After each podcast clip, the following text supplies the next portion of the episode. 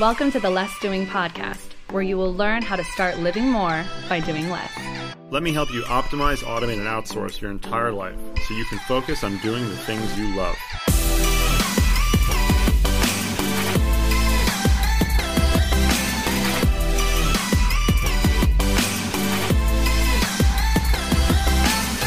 Now, here's your host, Ari Meisel. All right, so welcome to the Less Doing Podcast, Mr. Ryan Levesque. Uh, I feel like I love when I have people on where you're like, this this person needs no intro. You know, I feel like uh, if you've been on the internet, then you've seen you, even if you don't necessarily know who you are. Uh, but let's let's dig into a little bit of that. And there's a bunch of questions I want to ask you about the new book, Choose. But it's always worth getting into some background. I think it gives people better context for things, right? So you are the uh, number one national best-selling author of Ask, right? Which is like it was the number one marketing book of the year when it came out. And how did you get into this world of internet marketing? Yeah, it's a great question. So you know, for me, I, I got started. I was working a corporate job outside of college. Uh, I was working in finance originally in New York City, and then I spent about five years in China, which was what I thought was my dream job. And I reached this point, Ari, where I was traveling every single day of the week. I was living out of hotels. I was on a plane. I was married, but my wife was doing her graduate program in Hong Kong. I was based in Shanghai. So we had this crazy, like, bi country marriage. And I had some friends of mine back home in the US who were kind of quietly making money on the internet. And this was like 2005, 2006. And one of my friends traveled to visit me in Shanghai and he was telling me everything that he was doing. And he told me, uh, uh, about this book. And, and on a whim, I decided to download this book on Audible uh, before we went to this trip to Malaysia. And the book was Four Hour Work Week. And I read that book, or listened to that book, I should say, on the beach uh, in Kota Kinabalu in Malaysia. And it was one of those vacations where like I couldn't relax because I was just obsessed. I was like, this is the path. And um, I, when I first got started, my dream was to make $10,000 a month. That was like my big dream $10,000 a month. I was like, if I can make $10,000 a month in passive income, um, like I'd never want to work another day of my life. Um, and so uh, 2008 hit. Uh, it took me a little bit of time to actually get into action. And I woke up one day, Ari, and the Wall Street Journal uh, on my uh, in my office at the company I was working for, which was AIG, the financial uh, insurance company, literally read AIG to file for bankruptcy. And that day, I turned in my resignation letter to my boss, told my wife, I said, I'm going to finally do it. And two weeks later, I had sold everything that I owned except for a suitcase. I moved in with my wife in student housing. She was in, in she was doing a PhD program, um, and uh, we started our first little business. So that's kind of how it all got started. And what was that business? That business, you're gonna laugh, mm-hmm. was teaching people how to make Scrabble tile jewelry. So uh, Scrabble tile jewelry, like jewelry, naturally, right? It's like so the, that was your, that was your muse. That was my muse. exactly you know, and it was it was funny. The way we got started with that is my wife. Um, she was following this relatively new website at the time, and it was called Etsy.com. And Etsy's mm. huge now, but at the time it was just a small little startup. And there was this craze happening on Etsy. And Etsy, for anyone not familiar, is like eBay for handmade goods. So if you make jewelry, if you knit, if you crochet, if you make paintings, things like that, it's it's for for people who craft and and and make handmade products and there was this jewelry that was a, that was like this craze and it was using scrabble tiles origami paper and resin to make these sort of beautiful tiles that you would wear as a pendant or bracelets and things like that. And so anyways she said listen we're in asia. We can get all this origami paper. We can set up a factory in china. We can have people make this jewelry super cheap. And i was like no way. This sounds terrible um, and then a couple days later, she comes back to me and she says, I want to tell you about that Scrabble tile thing. And I was like, no, no, I thought we killed it. And she said, no, no, time out a second. There's this woman who's not making the jewelry. She's teaching people how to make the jewelry. And get this, she's selling this uh, tutorial for like 30 bucks and she's selling like 20 of them a day. And we did the math and it was just a digital PDF selling nothing but information. And that was the thing that got me on this path to selling what we call education and expertise. And uh, we went into that same business. We, we realized the product she was creating wasn't very good. We built a better mousetrap. And before long, we were making almost $10,000 a month teaching people how to make jewelry using Scrabble tiles, origami paper, and a few other supplies. And that was the first little business that we, uh, that we started. So, how did you, you know, move from that to making a lot more than ten thousand dollars a month, in spite of your, uh, you know, your your diminutive goals. Yeah, you know, uh, well, it's funny. I learned in that business, Ari. I learned one of the first lessons that I that I teach in our in my book Choose, and that's this: I learned the importance of not going into a fad market instead of going after an evergreen market. Because I wish that story had a happy ending, but we made about ten thousand dollars a month for a few months, and then that fad just started dropping off a cliff. The market became saturated. Everybody started teaching people how to make Scrabble tile jewelry, and uh, the market basically went to nothing. But the problem was at this point, we're in a tiny little 450 square foot apartment in Hong Kong. My wife gets $500 a month for her PhD stipend. I'm making no money at all at this point because I quit my job. And we kind of had that moment where we looked at each other and said, like, oh crap, what are we going to do now? It's an explicit podcast. Don't worry. Yeah. we um she she finished her PhD program. She gets a job. We move back to the States, we move back to Texas. She gets a job as a museum curator. So her PhD was in history, and she's a, a, art history. That's her her discipline. So she gets a job as a museum museum curator, and it pays thirty six thousand dollars a year, which is what museum jobs pay. So we moved back to Brownsville, Texas, and we said, okay, what did we learn from this experience? And I said, well, one of the biggest lessons I learned is that you can't go into a fad market. In fact, one one of the things I teach in the book, I say there are five market must haves, five things you want to be looking for in every single market, and one of them is you want to go after an evergreen market, meaning a market that's going to be relevant 10 years. It was relevant 10 years ago. It's going to be relevant 10 years from now. And um, so I looked at the longest lasting hobby in America, and the oldest hobby in America is gardening. So I started looking at different niches within the gardening space, and it's crazy. It's something like 200 million Americans garden in some way, shape, or form. So it's a market that's been around 100 years ago. It's likely to be around 100 years from now. And we eventually settled on the orchid care market. And so I went into this space that I knew nothing about. Once again, I knew nothing about Scrabble tile jewelry, knew nothing about orchid care, but I saw, as I explained in the book, that there, there were signs that there was demand in the market. Uh, there, was a, there was an imbalance in demand for information and the uh, supply of that information. And so went into that little business and uh, took that business from nothing to $25,000 a month in 18 months, so a year and a half, took nothing to $25,000 a month gave us the confidence for my wife to quit her job, went into the next market, took that market to half million dollars a year. And here we are 10 years later, a little over 10 years later, we landed on the Inc. 500 list, fastest growing companies in America. We passed $10 million a year in revenue. Um, I've gone into 23 different markets since then. And the book walks through the process that we use to choose each of those markets and something that we've now taught when i say we uh, my, my company and i we've taught literally thousands of entrepreneurs how to decide what business to start uh, based on that experience and the research surrounding it. So let, let's just give a quick treatment to ask because you know it is it is uh, required reading you know for, for marketing in my opinion right? Like you, it's it's just a really important understanding for most people to have that. So before we get into into choose so how, how did you sort of crystallize, you know, the the ask method. Totally. So so ask for anyone who's not familiar with uh, that's the book that you mentioned um, in the in your very generous and kind intro. Uh, the book um, is uh, it, it's a book that, like you mentioned, went on to sell hundreds of thousands of copies. Was the number one marketing book of the year according to Inc. magazine. And uh, basically, it's a book that teaches the methodology to figure out exactly what people want to buy before creating it, before selling it. And that process is rather counterintuitive because whenever I introduce this idea of asking, people always say, well, do you just ask people what they want and then give it to them? And, and the answer is not exactly, right? The, the questions that you need to ask to figure that out are counterintuitive.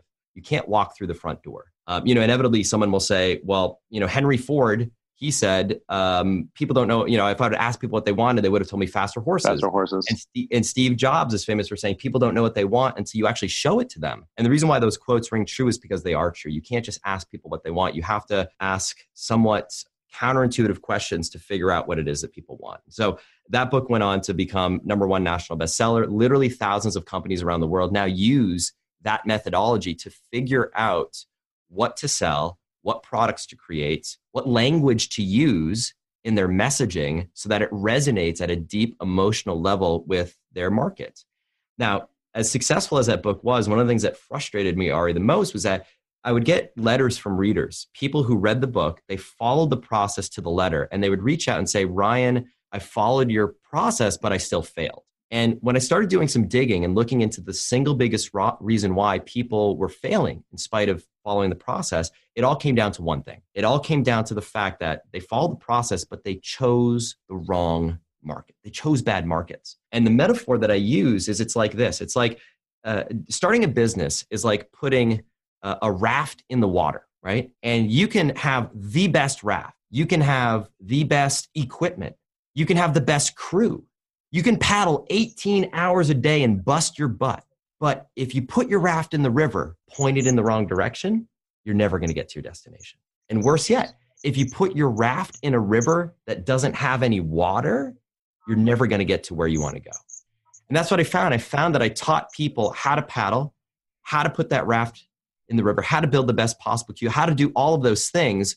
But I overlooked the assumption that people knew what direction to put their raft in the water. And it came down to being the single biggest mistake why people were failing. And that's why I was inspired to really embark on a, on a three year research project since the book came out uh, till now to write the second book, Choose, which is really the prequel, the single biggest decision yeah. you need to make before starting your business. So, um, and just one more thing on on the ask method, right? So, could you give an example of what one of those counterintuitive kind of questions might be?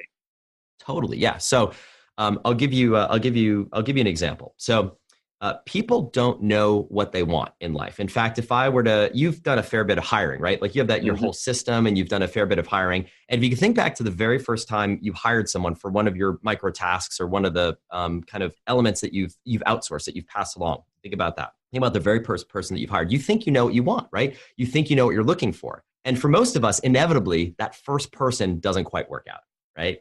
And it's after that experience we realize, ah, you know what? Actually, I don't want someone who's like this. I don't want someone like who's like that. And so that gives us the first clue as to what type of questions to ask. People don't know what they want, but they do know what they don't want. If I ask you, if I say, you know, think about the car you're driving right now. If I say, what's what's the what's your dream car? Well, you're gonna you're gonna speculate, you're gonna project, you're gonna imagine what your dream car might be, but it's a guess. You're accessing a part of your brain that's just speculating into the future. But if I asked you, if I say, Ari, think about your car right now, and you may not have a car in New York City, but I do. About, we do. You know, I have four yeah. kids. okay, perfect. So, so think about the car you drive right now, and think about what's the thing that annoys the crap out of you more than anything else. What's the one thing? One thing about your car that just annoys you. It could be the cup holder. It could be the GPS. It could be it could be the seats. It could be something. Most of us can think of one thing, right? So that's the first clue. So, a question that you can ask people to start to get clarity on what it is that they want is by asking them when it comes to the car you're driving right now, for example, what's your biggest frustration, challenge, or thing that you would love to change, right? When it comes to growing your business, what's your single biggest challenge, frustration, or question you have right now? When it comes to growing your orchids, what's your biggest challenge or frustration or question that you have right now?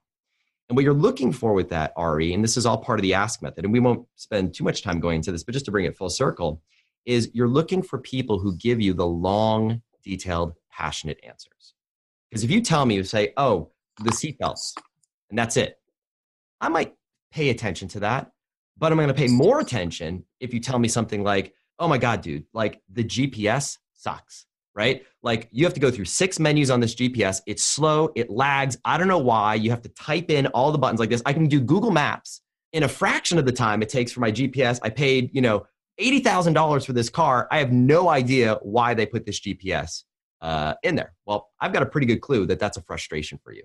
And based on the language you've used, now I can echo that back when I'm talking about my product. Maybe it's a better GPS, right? Does your GPS suck? You have to click through six menus just to find the damn address? Well, never again will you have to do that with this new and improved GPS. And here's how it works because they've echoed back that language. And so that gives you clues into a glimpse into how the ask method works to really understand your market at a deep emotional level, to figure out the pain points to touch on, to figure out how to articulate your product, and to figure out what it is to actually create. It's so I it's it's so good because so one of the things on our live chat on our website when people come so our program for the most part is called the replaceable founder and when people come to the website the chat pops up and says are you interested in becoming more replaceable and it works it works really well people say a lot of things but based on what you just said I'm going to now test saying what's the most frustrating thing for you about growing your business Totally. Something uh, like that, you know? And that question great. will give you will give you clues to to go deeper and find the pain points. And then from that question, you might find a theme that comes up and then then that becomes your question, the the theme, the thing that you keep saying over and over again. And it just it's just I, I liken it to peeling away layers of the onion and at the center of that onion is truth. And there's something that I say to our, our, our students. I say the faster you get to the truth, the faster you get to the cash. And that's true. It's all about seeking the truth. Hey, it's Ari. I just want to take a quick break from this amazing episode to give you some valuable information. If you're feeling frustrated in your business or overwhelmed at all, we have a program called the Replaceable Founder. And the goal is to make it so that you can focus on what you do best, have the flexibility to work how, where, and when you want so you can be most effective, and have the freedom to explore, contribute, and even leave the business without it failing in your absence. If that sounds like something that'd be interesting to you, go to less.do slash podcast to find out more. Now let's get back to the episode. So, in choosing the business, and I mean, this is a leading question. I understand this, mm-hmm. so don't worry. um, in choosing the business, right? It it sounds like what you're shortcutting people to, right? Is like this is going to help you get to the point where you make a lot of money, right? And and we all say that like that might not be the the necessarily main goal for some people. Obviously, we want to sustain lifestyle stuff. So, what are the four types of people that want to start their own businesses? Yeah, you know, so so hallmark of the ask method is identifying the different buckets that exist in every market. And one of the things I discovered in working with people who are at the stage right now where they might not have a business or they have a business that they don't love and they want to start a new business or they're just someone who they want to be their own boss, they want to start their own thing, um, they uh, they want to they want to they want to you know start their own company. Is there four different types of entrepreneurs? So the first type is is what I call mission based and so mission based entrepreneurs are uh, they're really tied to um, like a particular mission. So for example, um, one of the uh, stories I share in the book is Christy Kennedy. So Christy is someone who had a son who was bullied in school. And her husband was bullied when he was a child growing up. And she just saw that bullying was becoming this epidemic in elementary school. And she decided she wanted to do something about it. So she founded this company called Be Friendly and basically became this this traveling um, assembly that would go from school to school around the country uh, talking about how to fight bullying and teaching both kids and students and, uh, um, and teachers and administrators alike. Well, it's now served something like 10,000 schools around the country. It's incredible the traction that she's gotten. She's gotten, and it all came down to this mission that she had deep in her in her heart, really.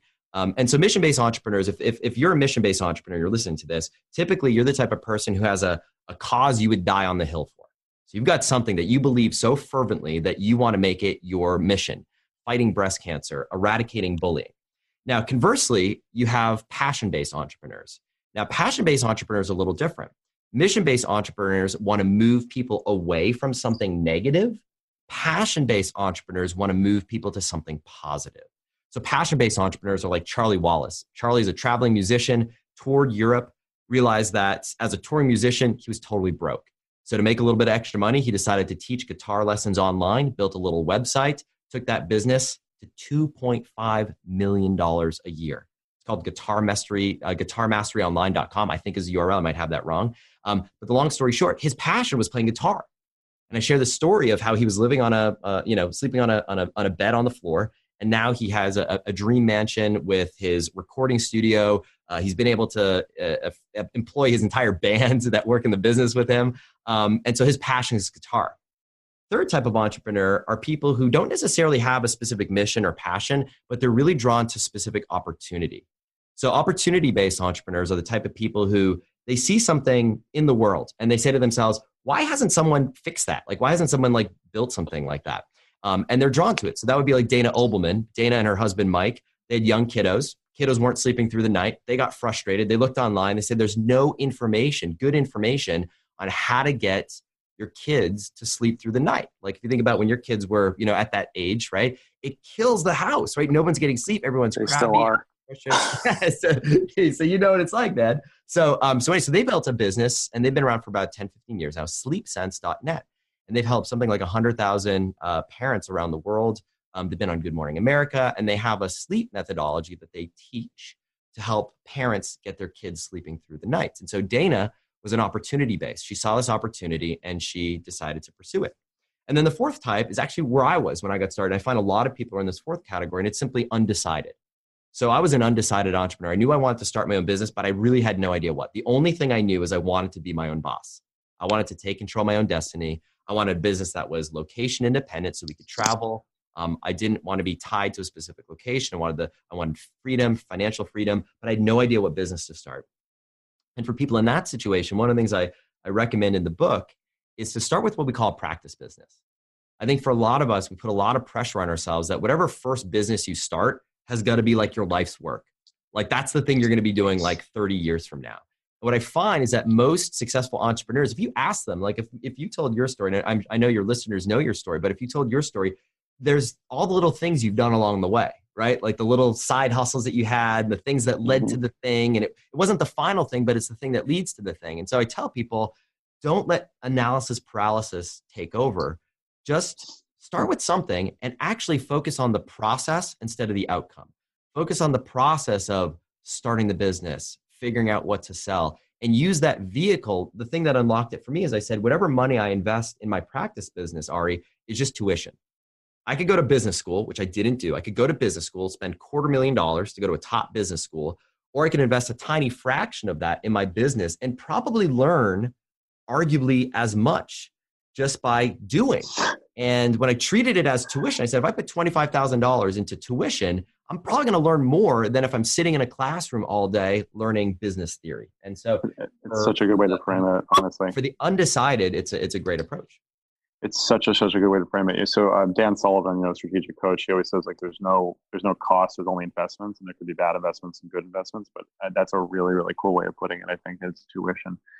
Totally. Um, now, and I don't want to I don't want to downplay the others, but to me, in your descriptions, the opportunity based one to me sounds like the the the truest entrepreneurial one, right? Like um, because there is a difference, right, between being an entrepreneur and owning your own job, and there's no there's nothing wrong, but I do right. think there's a distinction. So again, I mean, to me, like that opportunity based one feels like the most entrepreneurial. I think it is. I mean, it's the one with the most. So if you were drawn to, so you listen to these descriptions. by the way, we have a um, there's an entire assessment. It's in the book. You can actually take mm-hmm. this assessment for free um, the the website. If, do you mind if I share the website for the? Yeah, yeah, please. Yeah, it's it's choosequiz.com, and so it helps you choose what type of business to start based on your personality, which we haven't even talked about.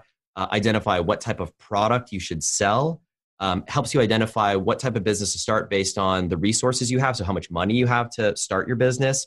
Um, based on your lifestyle goals, what's more important to you, um, what type of freedom that you want to make sure you preserve, so to your point, you don't create a job for yourself, right? You're yeah. creating the thing that's going to give you the lifestyle that you want to lead. And, and to your point, Ari, you know, the truest form of entrepreneur is absolutely what you're saying. You look around, you see something, you see this opportunity, and you pursue it.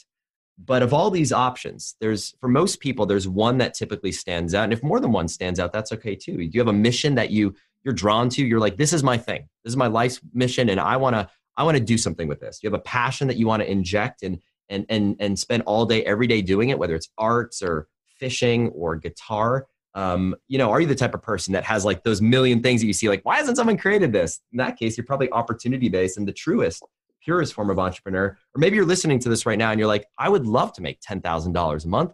I just have no idea where to even begin. Like i just right. that's all i know i want. And whatever bucket you fall into it's it's fine. Like it's it just it starts with self-awareness and knowing that can help lead to what type of business to start. And that's a journey that we um, that, that I take people through in in the uh, in the book. So, is there a benefit? Um, this is one that's always fascinating to me uh, as entrepreneurial companies that have people working in them that are not necessarily entrepreneurial. Um, I'm going to have to make sure I frame this the right way.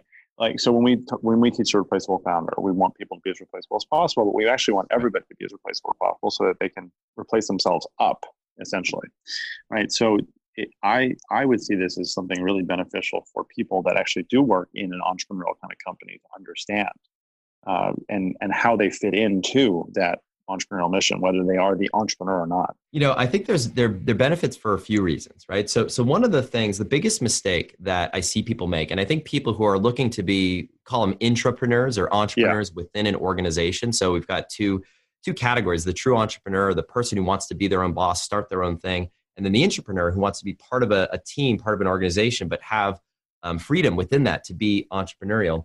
The, the, the single biggest mistake, the single biggest reason why uh, people fail is a lot of the conventional wisdom is focused around answering the, one, the wrong question. So when people come into this, they want to start their own business, they want to do their own thing. People tend to focus on asking what? What should I build? What should I create? What should I focus on? When really the first question that you want to be focusing on, this is what I talk about in the book, is who? Who are you going to serve? Now, whether your who is the ultimate end customer that you are going to serve for the business that you're starting, or the who is the, the customer that the, uh, the company you're thinking about working at or being part of is looking to serve, that's the thing to focus on. That is the, and that's where people get it wrong. They focus all on what and they forget about the who. The what is important. Eventually we get to it, but it all starts with that who because it all starts with people. It all starts with who do you want to serve? Um, and I take people through uh, there's certain things you want to be looking for. So one of the ones that we talked about already, the first of what I call the five market must-haves is is looking for that evergreen market, right? So um, and this is true if you're an entrepreneur looking for a company to work for. So I'll give you a perfect example of this, and I share this in the um, in the book. There's there's a there's a great tool that we can all use. We've many of us probably have probably used it before, maybe not in this exact context. It's called Google Trends. So Google Trends is a free tool that Google put out. It's been out, I believe, since 2006. Um, and it's a tool that uh, tracks keyword volume. So you can look at the keyword volume as a gauge of interest on certain topics. And there are certain topics that you'll look, and the keyword volume has basically been stable for the last 10, 12 years.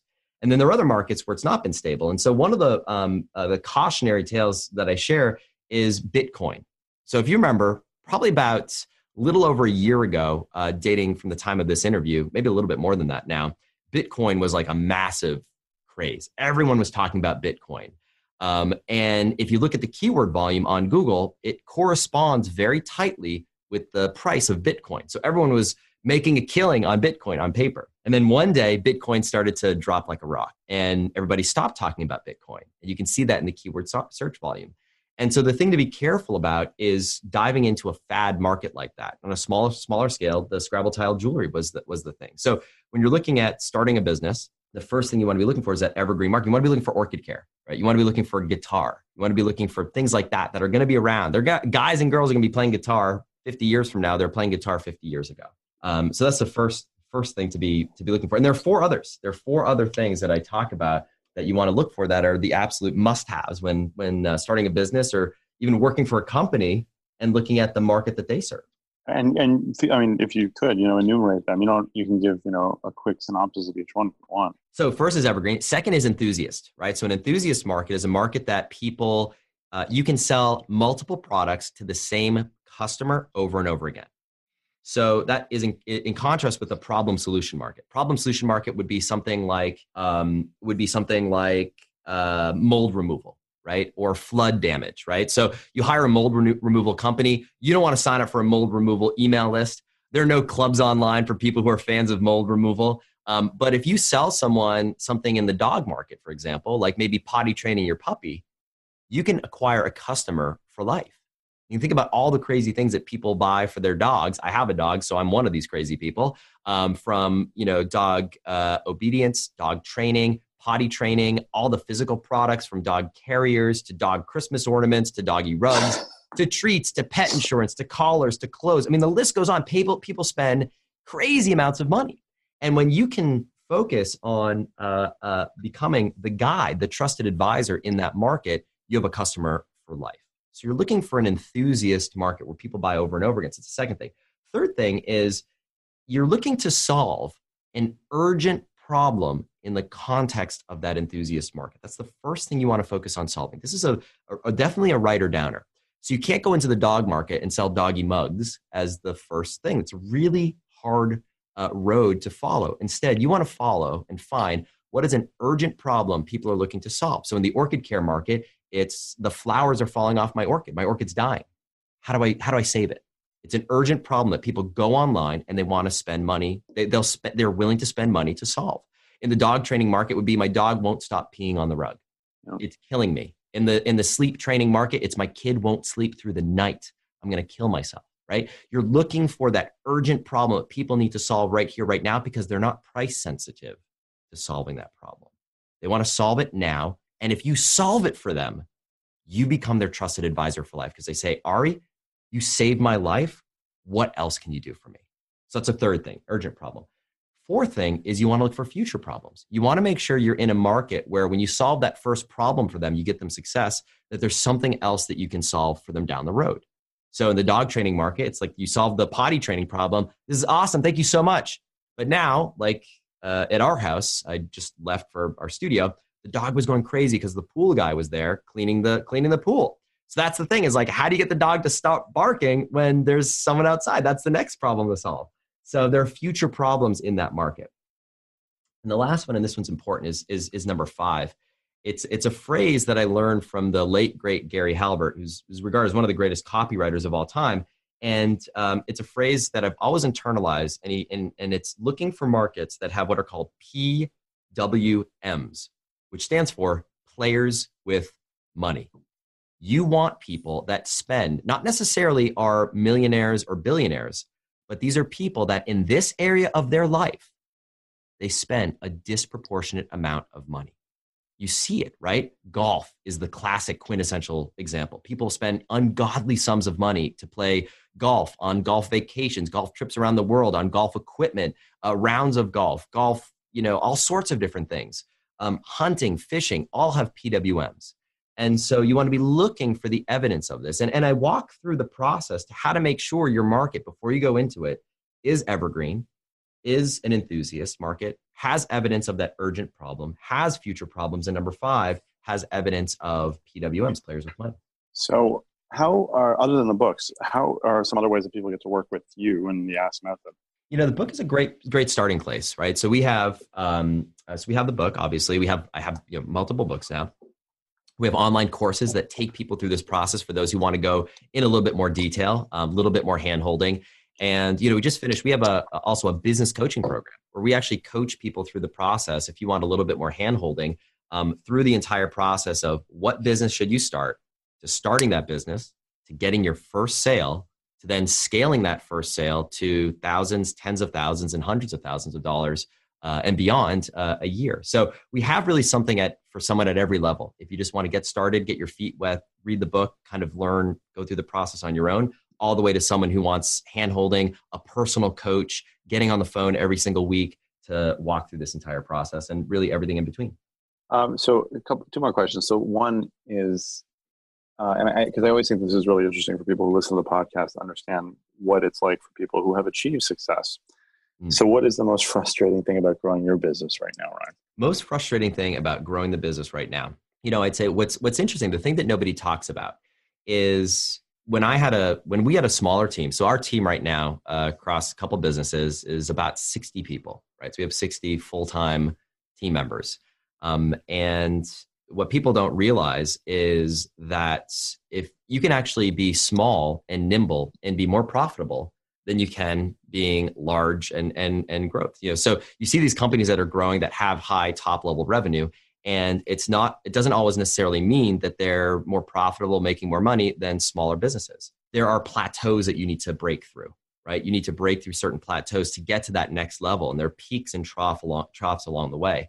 And I think for for me, this is my this is my first rodeo. Like I, it's not like I built a, a 200 person company and now I'm doing it again. So um, what's frustrating, I think, is you think you've got it figured out, and one of my mentors likes to say, "New level, new devil," and there's always a new devil around the corner.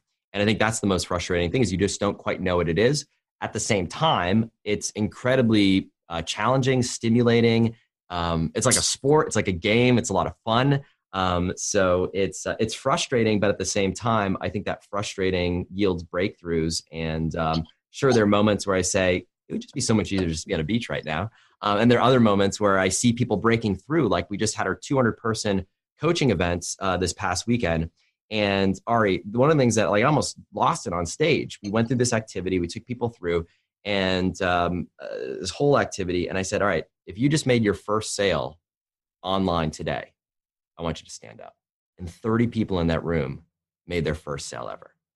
And you know what it's like, man, right? Like you remember that's, that. That's, that's like the best thing ever. Forever. You, you carry that memory forever. We all remember our first sale. And it put the hair on the back of my neck. It made it stand up and it makes it all worth it to see that because I know that's the start. And some of those people, that may be the only sale they ever make. But most of those people, it's going to be the start from one to 10, 10 to 100, 100 to 1,000. And a year from now, two years from three years from now, because I've been doing this long enough, I've seen people go from startup to $100,000 a year, half million dollars a year to having a million dollar a year. Like I've seen that progression. And that for me, I tell people, I said, the whole reason why I do what I do is because three years from now, I want you and I to have a moment together where you, we get to say, remember where you were three years ago? Remember in that room? Remember you made that first sale? Dude, look at what you've freaking done now. I live for that moment. Like I live to that's the high. That's my drug. Like that's my that's my heroin. Yeah. That's my cocaine. I live for that moment because that creates a high and just it's so it's so fun. So that's why I get to, I do what I do and it's um I feel blessed to be able to to be in this uh, in this work. That's great. Okay, so then the last question I always like to ask is, what are your top three pieces of advice for people to be more effective? Great. Top three pieces of advice for people to be more effective. I've got um, cool. Um, a, a, couple. So these are a couple things I talk about in the book as well. So one of the pieces of advice is something that my parents taught me. And my parents, uh, I grew up blue, blue, collar. Neither of my parents went to college. My dad worked nights his entire life. My mom, and I tell this story, cut hair in the basement of our house. And so uh, for me, I went to an you know, Ivy League school and first to graduate from college and, and all that thing. So it was, it was a big deal for my parents. So they didn't, they couldn't teach me much about business and succeeding in college, but they gave me some foundational kind of pieces of wisdom that have stuck with me forever. And one of those pieces of wisdom is, you know, my dad used to say that you only need two things courage and grit. That's it. And it's the same wisdom I pass to my, my kids. And so you see people like Ari and other guests, you know, having a lot of success. And I'll speak from my own experience. It's not about not being afraid. Like there's a lot of things that I do that I'm afraid of doing. Um, courage is doing the thing that scares you in spite of that fear. And then grit is you're going to fall on your knees. You're going to skin your knees. And I tell my kids this all the time, right? I say, it's not about falling on your knees. You're going to fall on your knees. You're going to mess up. It's all good. It's what happens to you after you fall on your knees and pick yourself up. And I would be willing to say that's those are the only two ingredients that I have. And it's the only two ingredients that you need courage and grit. So that'd be the first thing. Second thing, it's final piece of advice I love to leave people with is you don't have to get it perfect. You just have to get it going. I think there's this sense that when you're starting a business, it's like perfection paralysis. There's so many things that I do that um, are um, just that make me cringe. I put it out there and close my eyes because I know that's the path, right? We're doing this challenge right now in, in my coaching, in my coaching group, and it's the daily push-up. Started doing it with my kids, my, my four-year-old and my seven-year-old. And uh, we started out, we started doing 10 push-ups on our first day. And every day we want to add one push-up a day to get to 100 push-ups. And we're going to get there. And right now, as of today, today was day 34. And I showed the calendar, I showed the videos, I showed the photos. And at the end of this thing, I, you know, I said, who thinks I'm going to get to 100? Every single person in that room raised their hand. I said, Why? Why do you believe that? Because people try to take on too much. They try to get it perfect out of the gate. They try to do 100 push ups on their first day instead of that incremental progress like that. And what's so cool is that over 100 people in that group are now doing that daily push up with me. And it's not about the push ups, it's about this mindset of daily incremental improvement, Kaizen. So, so that's the second thing. The third thing that I'll leave people with, that I'll leave you with, piece of advice is this when you're studying a mentor, an advisor, someone that you look up to, especially in business, the big mistake that people make is they study what that person is doing now instead of what that person was doing when they're at the same spot you're at right now. So they study Mark Cuban, what he's doing now. No, don't study Mark Cuban now. Study Cuban when he was living in his car and he was just getting started out. Whoever, whoever you're, you hate Cuban, you love whoever it is. Study your person, whoever it is. Pay attention to what they were doing at that very moment. And that's going to give you the clues to success. And so those would be my final pieces of advice. Courage and grit. You don't have to get it perfect. You just have to get it going and study your mentors based on where they are at when you are where you are right now was absolutely excellent, Ryan. Thank you so much. Um, so, what's the URL you want to send people to so they can find out more and pick up the book? yeah, well, you know, so it's really cool. Is you and I talked earlier, and um, we put together a special link where you can get a free copy of the book, uh, Choose, which we've been talking about. So, talk about everything we've been covering. And the uh, the URL, make sure I've got this right. The URL for that book is really simple. It's choosethebook.com forward slash less doing. And when you go to that link specifically, not only can you get a free copy of the book, hardcover, I'll ship it to you anywhere in the world, just pay a few dollars shipping and handling. Um, we also have $200 of bonuses that we're including. Uh, you get the audiobook for free. We're just kind of including that. Um, talking about mindset, this last question that you asked me, uh, mindset tips for starting your business, um, and a whole bunch of other really cool stuff. 25 lucrative niches for 2019. So trying to figure out what business to start. Um, all this good stuff. Choosethebook.com forward slash less doing just for you. Thank you so much, Ryan. That was great. Awesome. Appreciate it, man. Thanks for listening to the Less Doing podcast. At Less Doing, we help entrepreneurs who have opportunity in excess of what their infrastructure can support to set up systems and processes that empower a team to ultimately make themselves more replaceable. That way, they can optimize, automate, and outsource everything in their businesses in order to be more effective. If you want to find out more about Less Doing, the podcast, the blog, the books, and all of the wonderful programs we offer to help you get from where you are to where you know you want to be, go to lessdoing.com slash podcast and check out our OAO blueprint so you can get started today.